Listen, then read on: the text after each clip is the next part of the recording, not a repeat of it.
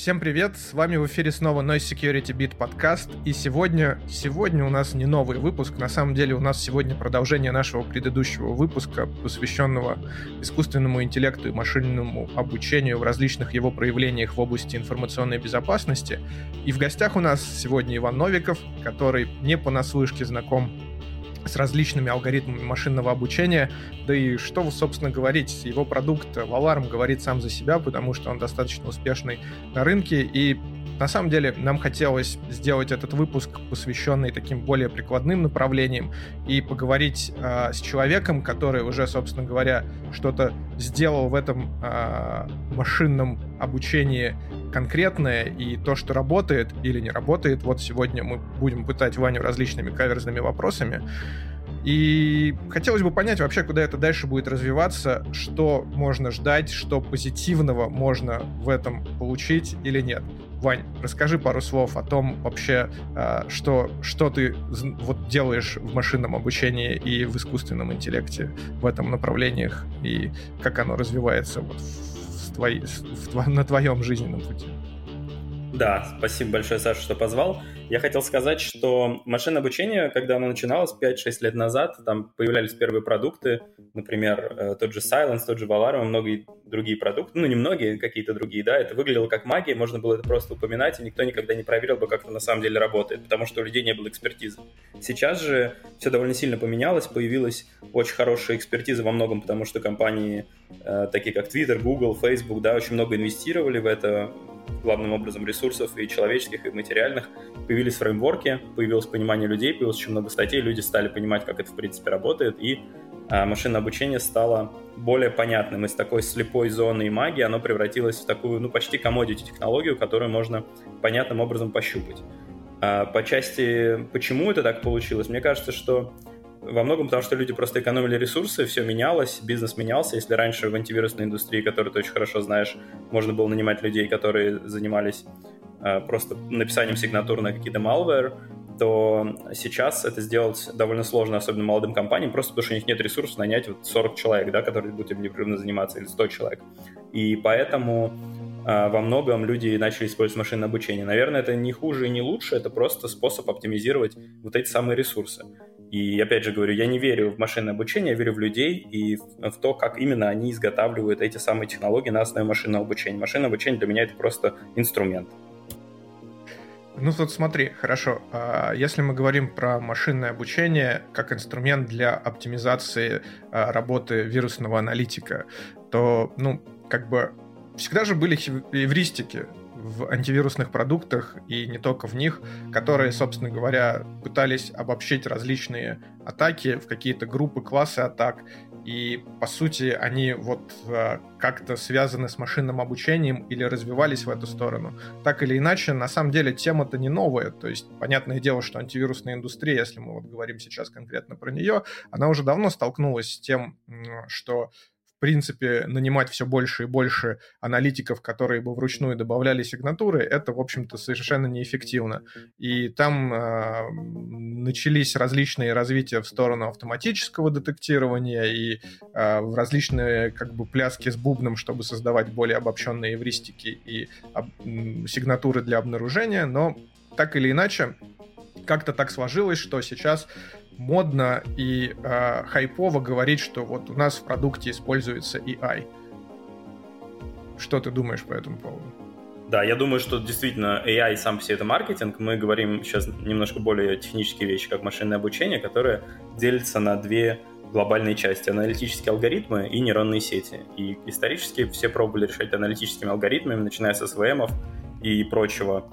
А, обычных алгоритмов кластеризации и других вещей, которые были релевантны той или иной модели, да, и люди пытались оптимизировать свою работу. А с появлением нейронных сетей, главным образом, опять же, потому что появились штуки, как TensorFlow, PyTorch и, прочее, а, стало возможно количество людей, которые, собственно, вообще а, занимаются этим в компаниях, свести до минимума. И задача свелась к тому, что можем ли мы с помощью людей, которые знают очень хорошо нейронные сети, сделать алгоритмы, которые будут детектировать то, что на самом деле эти люди не особенно знают. То есть, конечно же, люди, которые распознают э, породы кошек, не знают этих пород кошек сами, но они при этом могут написать достаточно хорошие алгоритмы, составить трендсеты или попросить других людей составить трендсеты и научить сеть разбираться в этих породах кошек. Наверное, то же самое мы имеем и в нашей индустрии информационной безопасности, когда задача, по сути, project менеджеров да, найти людей, которые готовы сделать такие алгоритмы, которые способны будут без глубокой экспертизы в security или, по крайней мере, с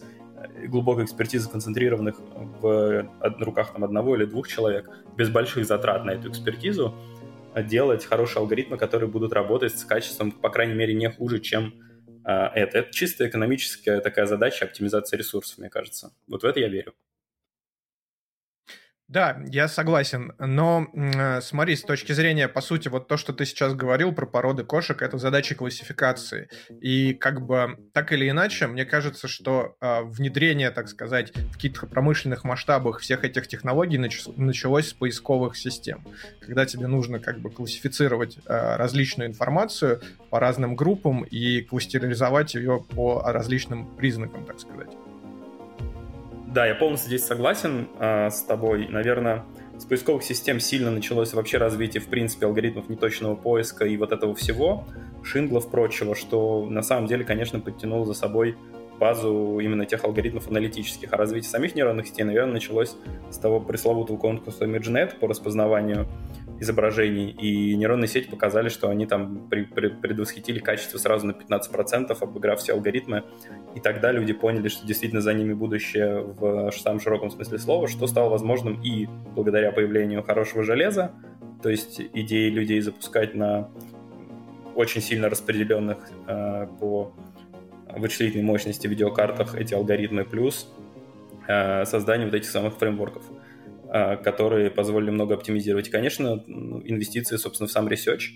А так, да, это ничего такого сверхъестественного, в принципе, этих алгоритмов нет. Вопрос, что сейчас очень хорошее время, когда технологии практически стали commodity, можно просто брать, применять, пробовать и э, получать очень хорошие результаты практически из коробки. Это очень классно. Не, ну сейчас, в принципе, уже куча автоматизации и куча фреймворков, которые, по сути, делают за тебя всю работу. Тебе нужно сосредоточиться на той логике, которая, собственно говоря, тебе нужно реально имплементировать. А все остальное за тебя уже делает фреймворк. Насколько это оптимально, я не знаю, но э, с точки зрения уровня вхождения он понизился просто колоссально. Да, я полностью согласен. Если говорить более так технически, то сейчас задача во многом сводится к тому, что ты хорошо знаешь свои данные, умеешь их хорошо нормализовать, то есть перевести в какую-то векторную форму, где не потеряется та ценная информация, которая тебе кажется будет использоваться для фичи экстрактинга, да, то есть выделение нейронной сетью каких-то признаков автоматически, и это их принципиальное отличие от аналитических алгоритмов, да, нейронная сеть признаки может выделять сама, перебирая разные, выбирая самые устойчивые, и а твоя задача заключается в том, что ты очень хорошо нормализуешь данные, то есть э, переводишь их в векторный формат, векторный вид таким образом, чтобы та информация, которая ценная там оставалась, а та информация, которая тебе кажется ненужной или, ну, например, обфускаться, и да, желательно их срезать до. И тут, конечно, где-то работают эвристики при нормализации, почему нет, где-то работают просто здравая логика и знание, понимание базовых алгоритмов. Ну, например, в там задачи нашей, да, которая на самом деле ничем глобальным не отличается от задачи детектирования malware, мы занимаемся также распознаванием каких-то токенов в строках с контекстом, семантикой. То есть мы, по сути, пытаемся сделать абсолютно такие же нейронные сети, которые могут по сэмплам вы, вытренировать внутри себя настоящий декомпилятор. Просто декомпилятор для каких-то более э, примитивных э, синтаксисов, э, чем, например, XTSX, да, то есть ассемблер x86. У нас они просто попроще, а в целом вот э, ровно этим и занимаемся, да. Ну, плюс многие другие поведенческие штуки, это уже немножко отдельно в сторонке стоит. Ну смотри, а вообще, как тебе изначально пришла идея? Причем она тебе пришла очень давно, насколько я знаю, там, более, наверное, ты начал этим заниматься лет 7 назад, как бы вот сделать э, Web Application Firewall, основанный на алгоритмах машинного обучения. Вот почему? Почему тебе вот захотелось это сделать? Слушай, ну, во-первых, было просто интересно, во-вторых, э, у меня, как ты знаешь, был довольно большой опыт в обходах этих самых application firewall, и я начал, наверное, эту э, штуку с того, что на конкурсе Bittrex обошел тот самый Bittrex WAF, наверное, один из самых первых WAF, которые были встроены прямо в продукты, кстати, очень неплохой. И я захотел э, для себя сам сформализовать, что мы все-таки детектируем, каким образом, по каким принципам и каким образом можно сделать такой универсальный байпас. А это, в свою очередь, привело к тому, что я осознал, что писать сигнатуры и делать продукт на написание сигнатур — это не очень хорошо, потому что придется постоянно очень много внимания этим сигнатурам уделять. С помощью более совершенных алгоритмов машинного обучения, пусть даже и не нейронных сетей, где-то нейронных сетей, мы тогда, казалось, станет возможным автоматизировать эту работу. Была просто идея хотя бы автоматизировать написание сигнатур по сэмплам без э, ручного труда. Чтобы, когда у нас был новый сэмпл, я мог нажать кнопочку и получить э, детект этого сэмпла, который, во-первых, не разломает весь оставшийся детект, то есть не даст новых э, true негативов и, и false позитивов. С другой стороны, даст мне возможность, э, false негатив, конечно, и с другой стороны даст мне возможность просто не тратить много ресурсов. Вот э, примерно это и двигало. Просто желание, ну, лень, да, человеческая простая, желание не делать лишнюю работу там, где она не требуется.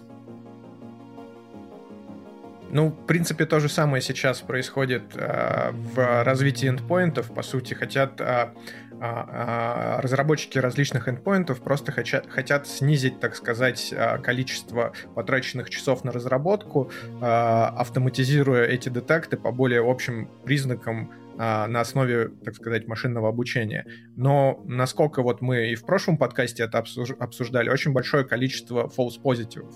Ну, то есть понятно, что если у тебя есть как бы довольно ограниченный набор а, приложений, которые ты запускаешь, и как бы довольно нединамичная с точки зрения скачивания, установки новых программ и запуска новых исполняемых файлов их, или их, так сказать, появления в файловой системе а, а, среда, то это все как бы делает э, эти алгоритмы довольно стабильными и э, прогнозируемыми. Но если у нас, например, там большая э, компания и несколько тысяч человек, и как бы э, внутри этой компании живет зоопарк разработчиков, которые явно хотят э, постоянно экспериментировать э, на своих системах, то это, в общем-то, эту целостность и идиллию разрушает, и возникает огромное количество false позитивов, которые э, пытаются всяческими э, списками, так сказать, белыми, черными как-то выравнивать до приемлемого количества, но, как мы понимаем, что все эти, так сказать, эксепшены и списки, они э, увеличивают атак surface. Да, я полностью здесь согласен. Мне кажется, Очень. Саш, что мы сейчас еще немножко говорим про то, что не бывает такого Defensive и без offensive. И, конечно, когда мы говорим про создание каких-то алгоритмов, мы сразу должны говорить про генерацию синтетики, то есть синтетических датасетов на основе имеющихся. А это нас, в свою очередь, приводит к тому, что мы делаем, ну, по сути, фазеры, возможность эти, эти фазеры как-то оптимизировать. И поэтому, да, важно понимать, что невозможно сделать э, хороший, хороший систему защиты и вообще в целом нейронные сети э, обучить без достаточного количества данных. Этих данных у нас, конечно же, недостаточное количество, и тут начинают играть все э, уже какие-то другие э, нейронные сети, возможно, ганы, возможно, просто эвристические синтетики, которые позволяют сделать нам эти датасеты, чтобы потом на их основе обучиться. И это действительно так работает. Тогда можно редуцировать false можно делать все, что угодно дальше. Но в конце концов, я не знаю, как это работает в эндпоинтах, просто потому что не имею экспертизы, malware не занимался никогда, но кажется, что все, начиная там, собственно, подписанного кода, да, и системы доверия к издателю, и заканчивая уже а, непосредственно количеством вот этого софта. Если у тебя есть какое-то количество легитимного софта, ты можешь это засунуть в нейронку, сказать, это никогда не срабатывает, она действительно это выучит. Таким образом тоже можно редуцировать false positive. Либо делать что-то более такое сложное, но в целом, да, важно отметить, что мы всегда говорим и про создание датасетов, то есть про генерацию самих пейлодов или каких-то других сэмплов наших, и про детект. Это невозможно сделать одно без другим. Нельзя просто взять и а, какой-то готовый сэмпл, а, ну, то есть всех, всех существующих сэмплов, например, в вебе, там по SQL Next, конечно же, будет недостаточно, чтобы обучить хорошо сеть. Но, с другой стороны, ты можешь генерить разные другие условия и обучать другие сети, генерить э, новые пейлоды, которые потом ты будешь использовать для того, чтобы обучать уже другие сети. Примерно вот в этом ключе можно двигаться, и действительно получаются неплохие результаты.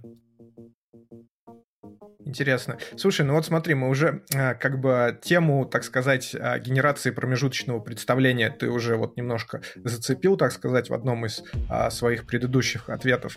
Э, дело в том, что вот мне интересно задать такой вопрос. Э, то есть смотри, у нас по сути есть э, любой машинный э, язык, там, x86, ARM, там, RISC-V, без разницы.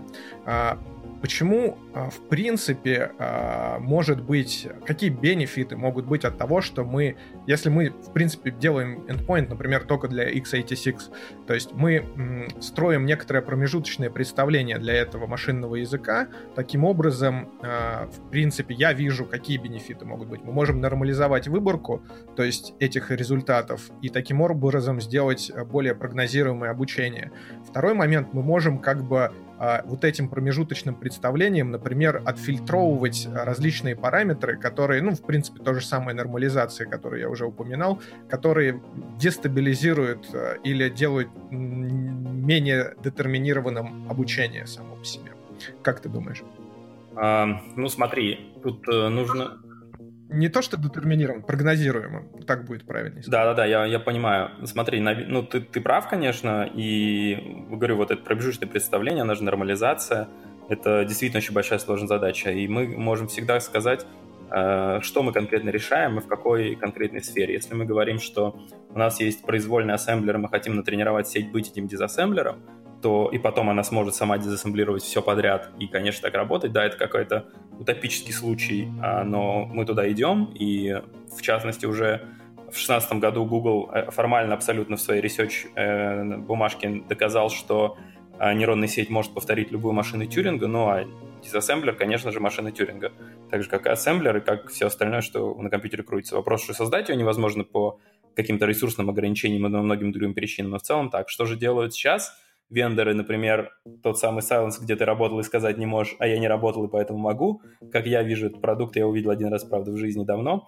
Э, он вообще анализирует эту мета-информацию про эти файлы и совсем в ассемблер не лезет, данные там не рассматривают, по крайней мере, два года назад это ровно и видел. Э, и это какие-то фичи, которые, ну, вытащены вручную, нормализированы, не, конечно же, по самим бинарным данным, но сейчас уже можно говорить о более детальных штуках. Конечно, это возможно, это нормально. Да, мне тоже так кажется, что, в принципе, промежуточное представление, ну, по сути, да, то есть мы берем, конвертируем э, одну машину Тьюринга э, в более упрощенную другую, как бы, или там с меньшим количеством состояний, э, и э, таким образом упрощаем ее анализ. Да, в принципе, ты абсолютно прав в этом. Но как мне кажется, что вот я просто почему все эти вопросы задаю. У меня э, сейчас мне очень интересно, как мы можем применить машинное обучение, например, с точки зрения анализа кода а, для поиска известных каких-то классов уязвимостей. То есть, в принципе, без разницы какого кода, то есть Uh, вот как ты думаешь, это вообще применимо, вот, ну, там, не знаю, там, к PHP, там, каким-то веб-вещам, uh, или, uh, ну, к C сложнее, там есть поинтеры, и это всегда как бы undefined behavioral. Ну, смотри, если мы говорим, что модельно можем создать то, что э, делает ассемблер, да, и бинарный, то мы можем все, что угодно перевести в этот вид. Конечно, любой PHP-шный код, учитывая, что он крутится в этой виртуальной машине PHP, с самой этой машины можно туда зафигачить. Конечно, это будет огромная фигня, бессмысленная, но э, модельно это можно сделать. С практического ответа на это такого формального, да, то есть пробовал ли ты это сделать? Нет, я это не пробовал сделать, и у нас немножко другая задача, мы э, с немножко другими объектами работаем. В целом это возможно, и все остальное, да, мы можем брать и любую совершенно штуковину приводить к какому-то формальному виду и тренироваться на ней. Говорить, что мы сделаем какой-то один универсальный ассемблер, который, ну, по сути, прото, да, ассемблер наш, к которому можем все сводить, любые синтаксы, да, это тоже, наверное, возможно, и а, в этом направлении тоже много работ сделано, в том числе нами, и это действительно где-то работает, где-то не работает, где-то меньше работает, зависит сильно от того, что мы все-таки хотим и как, и размер вот этой самой сети, которую мы получим, какой он у нас приемлем. Если он очень большой получается, и она очень хорошо работает, но огромная, а, наша задача же все-таки продукт делать, а не ресерчить, да, во многом. А, и если это не работает, мы не можем это задеплоить на клиентов, то это не будет так работать, нам придется делить на разные нейронные сети. А если получится, ну, очень хорошо. Плюс, опять же, у нас же есть прекрасная а, история, что ресурсы растут постоянно, и за счет этого мы постоянно получаем возможность все больше и больше и больше а, экспериментов просто ставить, потому что просто ресурсы дешевеют, и можно получать за меньшие деньги больше вычислительных мощностей. Это да, возможно, но пока, мне кажется, реальные продукты — это все больше довольно кастомизированные нейронные сети, где нормализация, по сути, вот эти ассемблеры под каждый конкретный синтаксис, который они хотят ловить, э, он э, разделен. Сейчас нет такого, что одна большая, но это, конечно же, тоже возможно. И я уверен, что через какое-то время мы сможем э, абсолютно теми же самыми методами модельно детектировать и пейлоды шелкодов, и потом уже где какие-то готовые malware и так далее. Тут еще, видишь, какая идея? Когда мы говорим все-таки про инжекты, то есть когда у нас есть пейлоды, которые кусочные, то есть, по сути, эксплойты, да, э, под какие-то там memory corruption, например, а у нас там инжекции в, инъекции в SQL. Мы говорим про то, что у нас неполноценная машина, у нас ее кусочек, и нам нужно представить все возможные состояния, под которые эта уязвимость могла бы подойти и от них считать. А это гораздо сложнее часто, чем видеть целиком бинарный файл, который от начала до конца э, выполняется, и там в нем что-то пытаться найти, потому что у нас очень много начальных состояний этой машины, правильно ведь? Ну да, я согласен. Ну, с точки зрения как бы SQL инъекции, там еще а, сложность в том, что у тебя как бы запросы могут а, оверлапиться, как бы, собственно говоря, пересекаться как-то с, с, с легитимными запросами. А вот, например, с точки зрения шелл-кодов аналогичная проблема, то, что он может быть как-то все же похож на нормальный код. И тут может, кстати, быть интересным моментом, что у тебя же всегда есть для того, чтобы передать управление на этот шелл-код какой-то триггер, то есть для этого а, тебе нужно соответственно говоря, а, стриггерить какую-то уязвимость, и вот сам вот этот триггер уязвимости может быть а, каким-то признаком, который будет позволять уже шелкод анализировать в другом ключе. Да, ну, мне кажется, мы сейчас уже в какую-то конкретную практическую реализацию пойдем. Там очень много нюансов, и я думаю, времени не хватит просто это описать. Но в целом, да, э, глобально модельно у нас есть какая-то машина состояния, этих состояний какое-то счетное число, ну, у нас, например, называются контексты, да, там в случае SQL контекст в э, кавычку, двойную кавычку, в число и так далее. И мы пытаемся их всех отдельно э, как бы изучать и эти контексты отдельно прорабатывать, так же, как и все остальное. Но э, в более сложных штуках там эти контексты может быть очень много, то есть начальных состояний этой машины, и там мы получаем совершенно другую историю, но это абсолютно реально. Сейчас здесь действительно очень много ресурсов, главное, что очень много можно ставить экспериментов. Можно пробовать разные модели, можно пробовать разные идеи, и действительно ресурсы не такие дорогие, можно это даже для стартапа можем очень много экспериментов ставить, что очень хорошо. Да, согласен. Слушай, ну вот так, а, я знаю, ты экспериментировал а, с GPU и Xeon 5, и, возможно, Phi, и еще с чем-то, как бы, вот а, что бы ты использовал сейчас с точки зрения вычислительных ресурсов для того, чтобы, собственно говоря, строить модели? Да, ну смотри, строить модели можно и на компьютере своем, важно, где их обучать эффективно. Вопрос в том, про какие все-таки мы нейронки говорим. Если мы говорим про большие RNN, то есть рекуррентные сети, которые требуют большое количество памяти, то в экспериментах мы, конечно же, быстро вылезаем за вот эти 8-12 гигабайт, которые можем купить на последних титанах, и поэтому начинается Xeon. И Phi, Phi, вот Phi, Phi, я не знаю, как она там правильно читается, а, всякие такие штуки. Даже сейчас Intel сделал очень много оптимизаций по поводу своих, они выпустили много библиотек своих для оптимизации, к сожалению, пока только convolution сетей, для подсчета их на обычных CPU. Я думаю, что очень скоро, ну, поскольку Intel явно не сдается и оптимизирует, у них есть свои вот эти библиотечки, ты меняешь сошку, на своей машине, у тебя невероятно круто считается convolution сеть. Э, часто в каких-то задачах можно даже достигать GPU-шных скоростей, при этом памяти, куда, конечно, куда больше на этих машинах, просто оперативной, куда можно больше загружать параллельных вычислений, просто потому что памяти очень много, что очень круто. Я думаю, что мы сейчас увидим большие развороты в сторону параллельных вычислений на CPU, потому что ну, во многом Intel туда просто вкладывает кучу, да, но для рекуррентных сетей пока все еще либо, либо Phi, либо сети Титаны, да, V, особенно с большим количеством памяти, очень круто, потому что, ну, ну реально, рекуррентная сеть память жрут бодро, особенно когда ты пытаешься там какой-то довольно развесистый ассемблер туда зафигачить. В чем а, разница для наших слушателей а, применения, собственно говоря, RNN и CNN? Ну, это не разница в применении, это разные сети принципиально. RNN — это сеть с памятью, то есть она внутри может держать несколько состояний и их крутить. А CNN делает в один проход, соответственно, если ты хочешь, чтобы у тебя появлялись какие-то более сложные штуки, в RNN ты можешь сделать просто много-много клеток и между ними будут, а, хотя на самом деле deep, deep, deep слои в RNN это тоже такая штука, обычно все-таки несколько только слоев делается, это такая а, довольно сложная история про то, почему многослойные RNN плохо работают, там тоже куча оптимизации, сейчас GRU появились в RNN, в целом разница в том, что RNN сеть с памятью, она может запоминать свое состояние внутри, и рекуррентно сама себя вызывать. А в конволюшенах мы один раз проходим от начала и до конца. Но опять же, на таком уровне, чтобы что-то объяснять, нужно, наверное, вообще в целом про нейронные сети что-то рассказать. Я думаю, что э, примерно какое-то ну, базовое представление уже есть у всех слушателей. Если нет, то лучше где-то на курсере, наверное, это прочитать, или в Вики, вообще, что такое нейронные сети, как они работают, и почему эти алгоритмы при, превосходят, например, аналитические алгоритмы, тот же SVM там для задач распознавания. Здорово, здорово. Да, на Курсере, кстати, очень много хороших курсов по машинному обучению.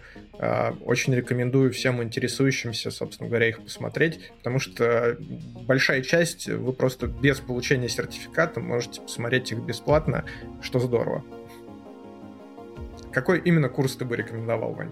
Вот Слушай, мне кажется, что вот я не тот человек, который может рекомендовать курсы. А, читайте лучше, читайте бумаги. Мне кажется, что курсы — это такая довольно прикладная штука. Лучше сначала потратить какое-то время, почитать вообще базовые бумажки, как вообще это все работает, как это все развивалось. Чем глубже можно уйти в этом, тем лучше. И потом уже, зная вот эту теорию, пытаться проходить какие-то курсы. Ну, слушай, 4 базовых курса на Курсере есть, наверное, ссылочки просто приложим, а, и все будет более-менее понятно. Но, опять же говорю, все очень сильно упирается в то, как ты понимаешь прикладную задачу и как и насколько у тебя есть кругозор понять, какими конкретно алгоритмами можно пробовать эту прикладную задачу решать. А так просто рекомендовать как бы набраться базовых знаний, ну, всегда полезно набраться базовых знаний, но э, решать конкретную прикладную задачу они, может, не совсем помогут. И плюс еще есть очень много людей, я рекомендую все-таки общаться с людьми, потому что очень много людей инвестировали время, чтобы изучить конкретную область. Можно просто у них спросить, и они точно скажут, что можно пробовать, что нельзя пробовать и расскажут, э, с чего конкретно начать. Это самый простой способ э, действительно быть, э, начать вовлекаться в эту тему.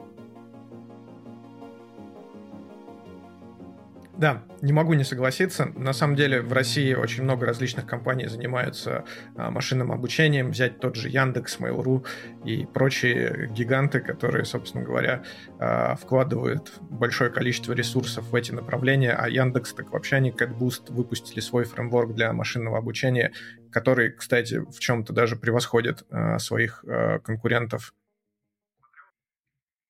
не смотрел? Не, индексовый фреймворк пока не смотрел. Опять же, я больше, ну, я почти полностью занимаюсь рекуррентными сетями, и пока там ничего такого сумасшедшего нет, все, все очень сильно пока за convolution, то, ну, и, и даже другие задачи решают, да, классификация совершенно не, не, не те, что мы делаем, поэтому пока не смотрел и экспертизы не имею. Но можно кого-нибудь позвать из Яндекса в следующий раз, пусть сами расскажут. Да, когда в следующий раз соберемся говорить про AI, про хайповые топики. В общем, надо будет действительно позвать кого-нибудь из Яндекса еще. А мне кажется, у нас был кто-то в, то, в прошлый раз из Яндекса. Но, в общем, как-то про CatBoost... Э, нет, из Яндекса не было. Был Макс из Гугла, точно. А, ну ладно. А, на самом деле, мы еще с тобой собирались обсудить а, интересные применения машинного обучения а, для фазинга. Вот Э, на самом деле эту тему очень хорошо затронул э, Макс в прошлый раз, но дело в том, что он сказал, что он не получил еще никаких практических результатов. И, кстати, он ссылался на то, что вы, в общем-то, как-то вместе развиваетесь в этом направлении. Его идея была э, классифицировать, собственно говоря, каким-то образом тест-кейсы для того, чтобы выбирать более приоритетные из большого их количества. Вот что. Да, ну, мы действительно пробуем что-то сделать вместе, насколько хватает времени, конечно. Сейчас довольно все сыро, но в целом, да, можно много интересных штук сделать.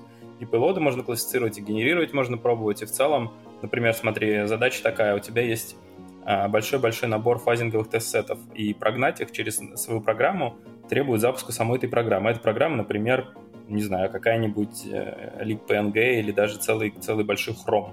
Конечно, прогонять их все, ты замотаешься это долго. С другой стороны, сделать за нейронную сеть, которая обучена падать так же, как примерно падает Chrome на разных тест-кейсах, и знает базовые представления о том, где он еще может падать, и обучена по этому теме, гонять ее просто быстрее, чем запускать целиком эту всю программу, было бы прикольно. А потом уже из получившихся пейлодов, а, масс, которых будет сильно меньше, пихать их уже в нормальную программу, кажется неплохой идеей. Ты под payload а, подразумеваешь именно, как бы, собственно говоря, а, тест-кейс, который а, делает какое-то действие, которое рефлектирует. Ну да, я, например, правильно? подразумеваю там под lib PNG какую-то PNG-шнику страшную, огромную, там, страшную и так далее. Мы же можем генерить этих фазинговых пейлодов дофига, мы их просто прогонять не успеваем быстро, а с нейронкой, возможно, будет быстрее прогонять, а потом остаток прогонять уже через настоящую программу, смотреть, крашится, нет, как и так далее. Плюс классифицировать, если мы знаем, что мы хотим именно вот memory corruption crash, то давай пробовать все эти фазинговые пейлоды, которые мы там как-то довольно случайно генерили, туда. Вот это раз задача. Вторая задача, собственно, эти фазинговые пейлоды генерить более лучше. Ну, то есть в фазинге мы же всегда говорим про оптимизацию, про какую-то идею, получить за меньшее число итераций а, больше количество действительно более вероятных для нашей задачи пейлодов. Или же а, выбрать из списка случайно генерированных пейлодов, отранжировать их как-то. И да, это интересная задача, можно получать результаты. То есть там хотя бы понятно, что модельно мы эти результаты получать абсолютно точно сможем. Ну да, мне кажется, это целесообразно. И, в принципе, как бы направление очень интересное, но, правда, я не видел никаких особо публикаций по этому поводу. А, как-то, в общем-то, народ а, не думает в этом направлении. Но мне интересно очень увидеть. Ой, нам-то как интересно увидеть эти результаты. Только времени нет заниматься. Но будем, будем. Все, что-нибудь получится. Мне кажется, перспективное направление, потому что вот э, то, как раз о чем мы говорили до этого в нашем подкасте, то есть, по сути, у тебя как бы есть тест-кейс, если мы говорим про бинарщину, то, по сути, как бы ты э, построил, э, ну, взял какую-то библиотеку, вот Макс как раз тоже упоминал в прошлом подкасте конкретно libpng, то есть это достаточно интересная, сложная либо, в которой очень много различных внутри weird machines, и собственно говоря, а, мне кажется, что там очень много может быть интересных а, моментов, когда а, она может крэшиться, но проблема в том, что каким образом ты будешь приоритизировать? Вот каким тест-кейсы? Ну, то есть, окей, ты собрал там, не знаю, 10 тысяч тест-кейсов, которые крэшат Chrome конкретно в libpng. Вот как дальше? Вот что, что, вот какие признаки могут быть приоритетом? Ну, смотри, тут дело не в признаках, дело в том, что мы попытаемся... То есть у меня нет ответа, потому что это ресечится. А э, в целом хочется сделать такую штуку, по сути, нейронка, которая затрейнена э, на сэмплах, которые мы знаем, вызывает какой-то corruption, известный в том же самом LibPNG и полученный там фазером, умеет примерно там же делать примерно то же. И, соответственно, на этой всей штуке мы пытаемся э, тренить сеть. А потом мы генерим случайный пилот, засовываем туда, посмотрим, падает, не падает, ну, то есть дает сеть вероятность, что это может быть эффектив или нет, и потом на, на настоящий PNG перепроверяем, потому что считается, что как бы наша выборка быстрее, то есть мы быстрее можем прогнать пейлоды через это. Второй вариант, мы учим сеть сразу генерить пейлоды, и проверяем эти пейлоды на настоящей библиотеке, что тоже круто. Это уже нас, знаешь, как, типа, было же модно генетические алгоритмы использовать, но это, по сути, ничуть не хуже. Плюс мы можем это затрейнить, э, вот эти генетические поколения, трейнить именно на основе а, сэмплов настоящих. Это гораздо интереснее. Ну вот как в какую-то вот в эту сторону думаем двигаться. Не, здорово, здорово. Не, ну мне, вот ты тоже, опять же, упоминал уже чуть ранее по поводу контекстов. То есть, ну вот смотри, у нас, допустим, есть там какой-нибудь heap memory corruption.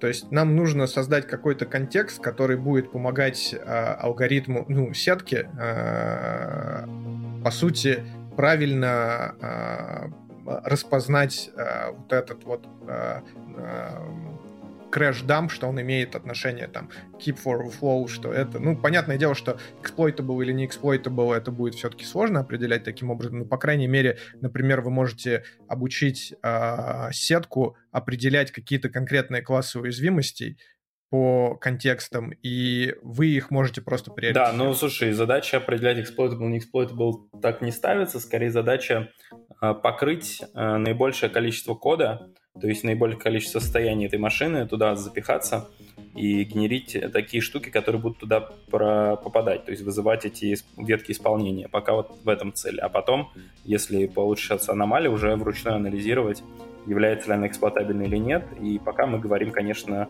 про задачу более эффективной генерации каких-то, э, ну, по сути, штук, которые дают crash и, пока так. Ну, или, по, по крайней мере, какие-то exception ы, которые мы понимаем, как а, как, как, как мы должны ловить, или какие-то другие признаки, по которым можно судить, что это, там, например, логическая бага, и где-то что-то не проверяется нужным образом. Пока, пока вот на таком уровне, опять же говорю, все довольно сыро, чтобы давать тебе точные ответы на вопросы, которых мы еще сами не знаем ответа. Да, я понимаю. Ладно, все, переходим к какому-нибудь другой теме, не буду больше мучить, потому что хотелось бы, в общем-то, потом, когда вы закончите это исследование, увидеть его на какой-то конференции и потом поговорить об этом. Или, наоборот, до конференции поговорить э, и обсудить, э, собственно говоря, результаты, раз уж мы во втором уже подкасте как так или иначе касаемся вашего исследования. Окей, э, на самом деле интересная еще тема такая вот а что дальше? Вот что дальше? Вот ближайшее обозримое будущее.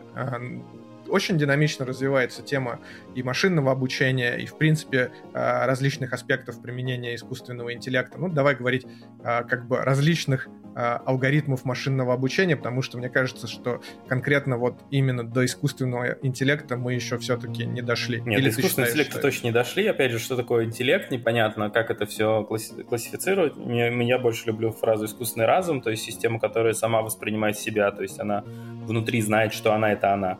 И это действительно разум, то есть самосознание. Если мы говорим про это, то не дошли, но, возможно, идем, и придут, я думаю, к этому биологи быстрее, которые пытаются воспроизвести каких-то червей, крыс, и вот это все. А мы сейчас говорим про действительно просто машинное обучение, про штуку, которая может внутри себя а, обучиться лучшим образом, быстрее, оптимальнее генерировать то, что мы до этого аналитически пытались а, решить в общем случае. Она может внутри себя генерировать какие-то конкретные случаи, наиболее вероятные, и мы их будем использовать. Куда двинется ИБ?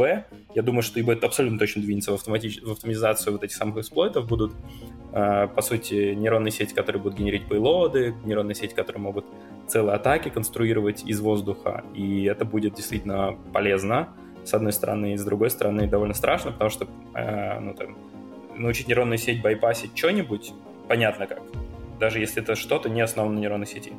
И это возможно сделать, мы это проверяли, это неплохо работает, и это уже нам говорит о том, что пора бояться.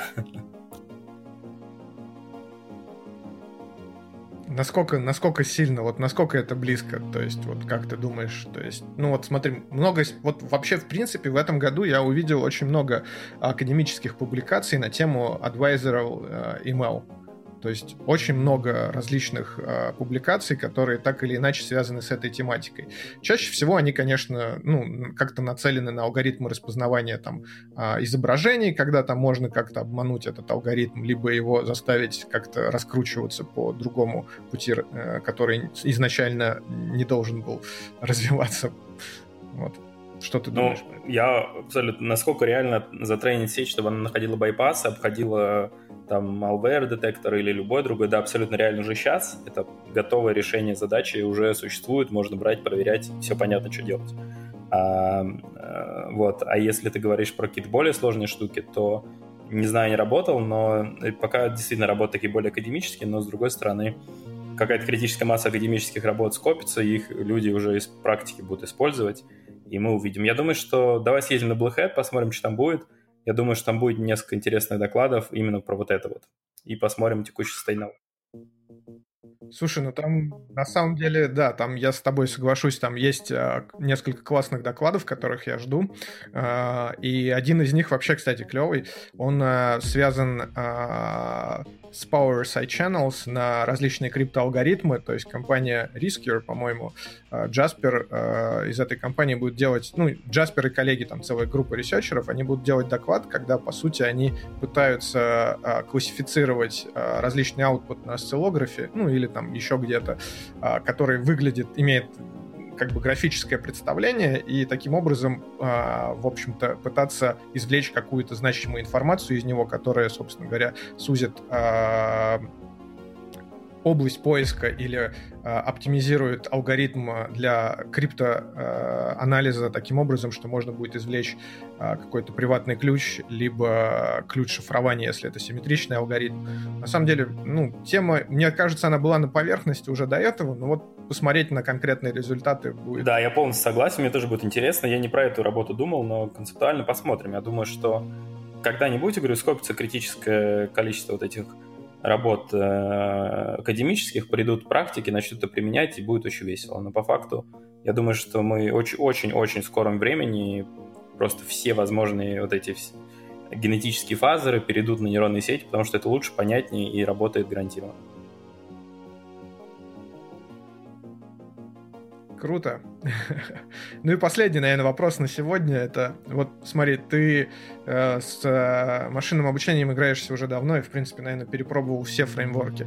Какой, на твой взгляд, вот наиболее удобный для того, чтобы начать играться в этом направлении? Не знаю, TensorFlow, э, Cave, PyTorch. Ну, там, я на самом деле, видишь, начинал, когда фреймворков не было, и потом вышел TensorFlow, я начал его использовать, так и живем с ним. Поэтому у меня нет такого сильного, сильной экспертизы в других фреймворках. Мне кажется, все под задачу зависит, и сильно про те конкретные оптимизации, ну, то есть, по сути, реализацию каких-то штук, которые есть уже внутри. И я не знаю, что для Convolution. Говорят, что для Convolution не очень хорошо подходит TensorFlow, есть гораздо более крутые штуки. Я не проверял, сам ним не занимался. Но для рекуррентных сетей TensorFlow абсолютно точно топ потому что, ну, за последний там год там вышли новые, ну, вышла GRU клетка с двумя гейтами, а сейчас вышел еще UpGRNN с одним гейтом. Это вообще прикольная штука для Convolution и для RNN, и они есть только там, поэтому тут э, для RNN ничего кроме TensorFlow пока нету, или я об этом не знаю, что тоже вполне реально.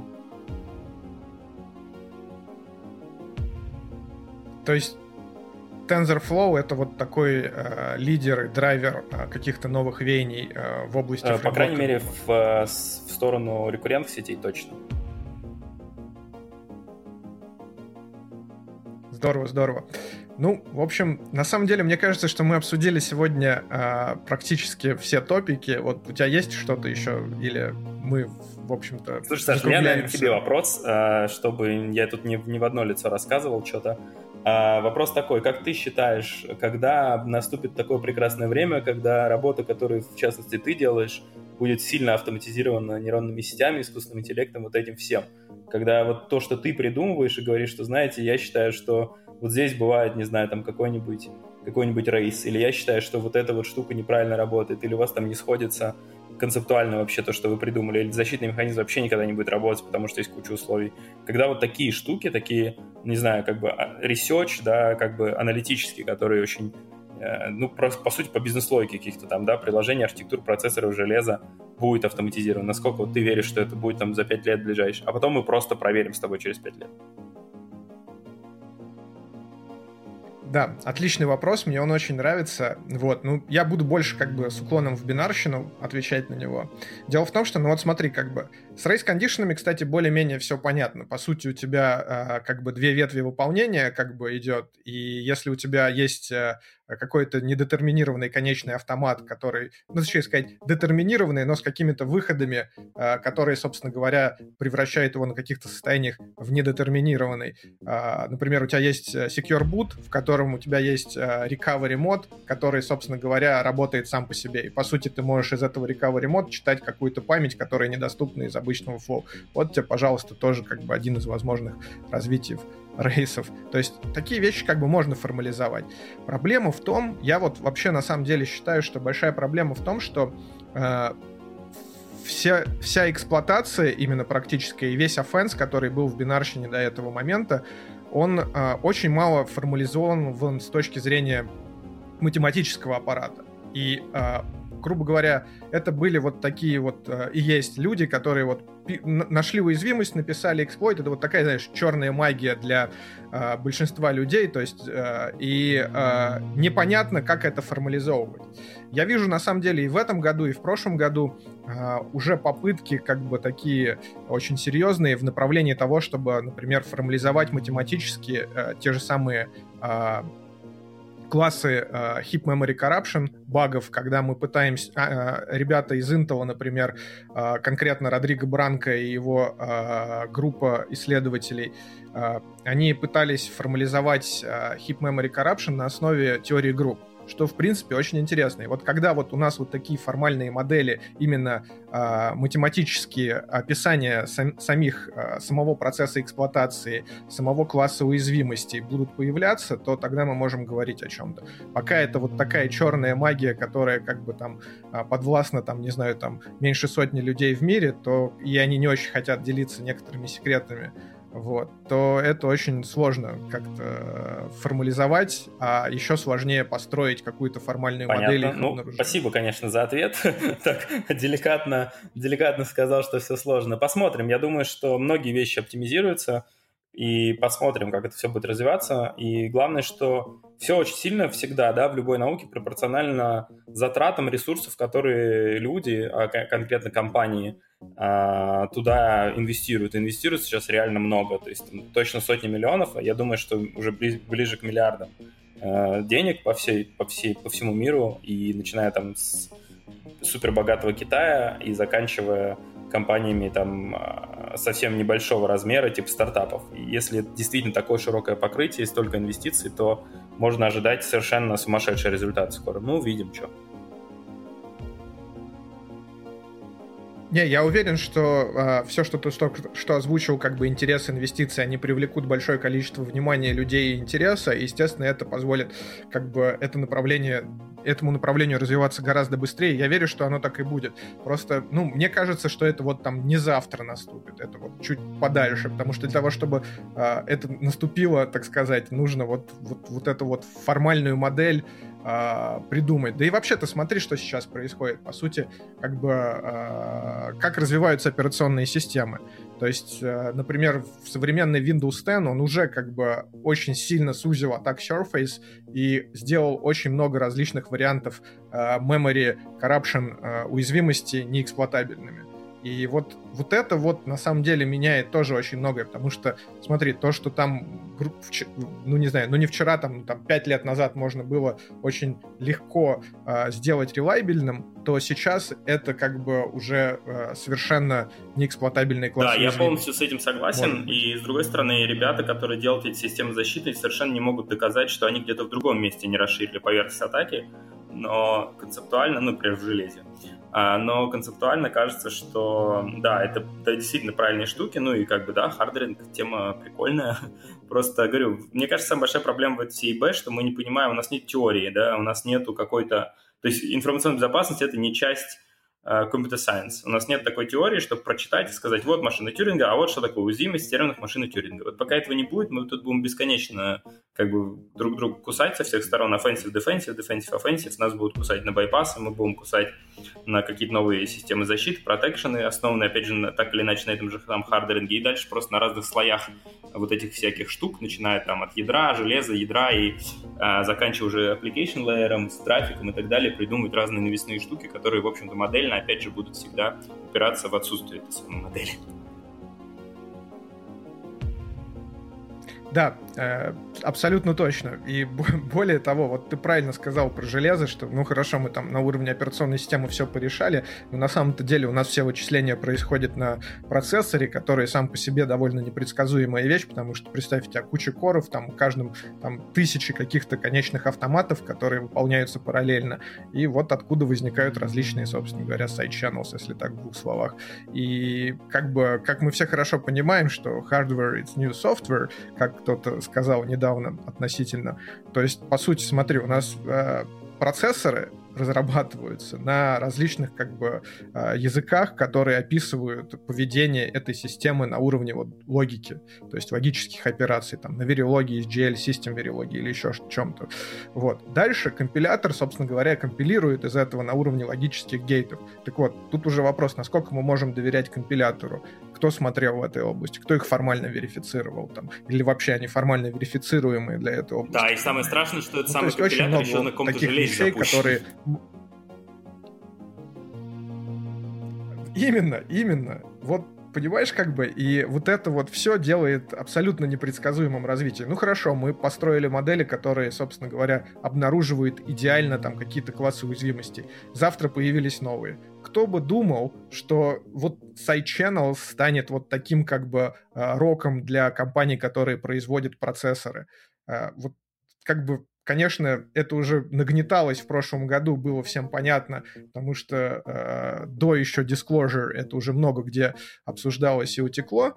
Я имею в виду про Google Project Zero, SideChannels, там, э, Meltdown и Spectre. Но сейчас их просто вот, ты посмотри, сколько различных публикаций на эту тему. Они были и раньше. Про Cache SideChannels говорили очень много, намного раньше, собственно говоря, Google. Но Google это сделал как бы применимым не только с точки зрения какому-то конкретному случаю, как обычно академические работы выглядели до этого, а сделал конкретно как бы импакт на индустрию. Вот Cloud, вот Meltdown. Все, как бы плохо. Я полностью согласен. И знаешь, что еще? Вот на любую тему, которую можешь с тобой говорить, ты всегда сводишь к железу. Вот на этом я предлагаю закончить наш прекрасный подкаст. Да, ну, вот так сказать, о чем больше всего думаю, к тому, видимо, и сводятся все разговоры. Ну, на самом деле, да, было здорово. Спасибо, Вань, что пришел. Мне кажется, мы обсудили отлично различных э, много вопросов, и это просто замечательное дополнение к предыдущему подкасту. Поэтому пара слов. Да, спасибо большое, что позвали. Я на самом деле никуда не пришел. Да. Я тут с микрофона ССФ рассказываю, и мы по, почти по зуму это записываем по Зенкасту. Вот, но да, спасибо, что позвал. Я думаю, что было интересно. Если не было интересно, то значит мы просто плохо работаем, и надо еще записывать подкасты. Всем спасибо. Отлично. Спасибо, Вань, что пришел на наш подкаст. Да, я вот тоже дошел до кабинета у себя в Портленде, и вот так вот мы отлично записывали подкаст через мост Портленд-Сан-Франциско. Получилось здорово. Спасибо всем, что были с нами. Не переключайте своими плееры. С вами был Noise Security Beat. До новых встреч.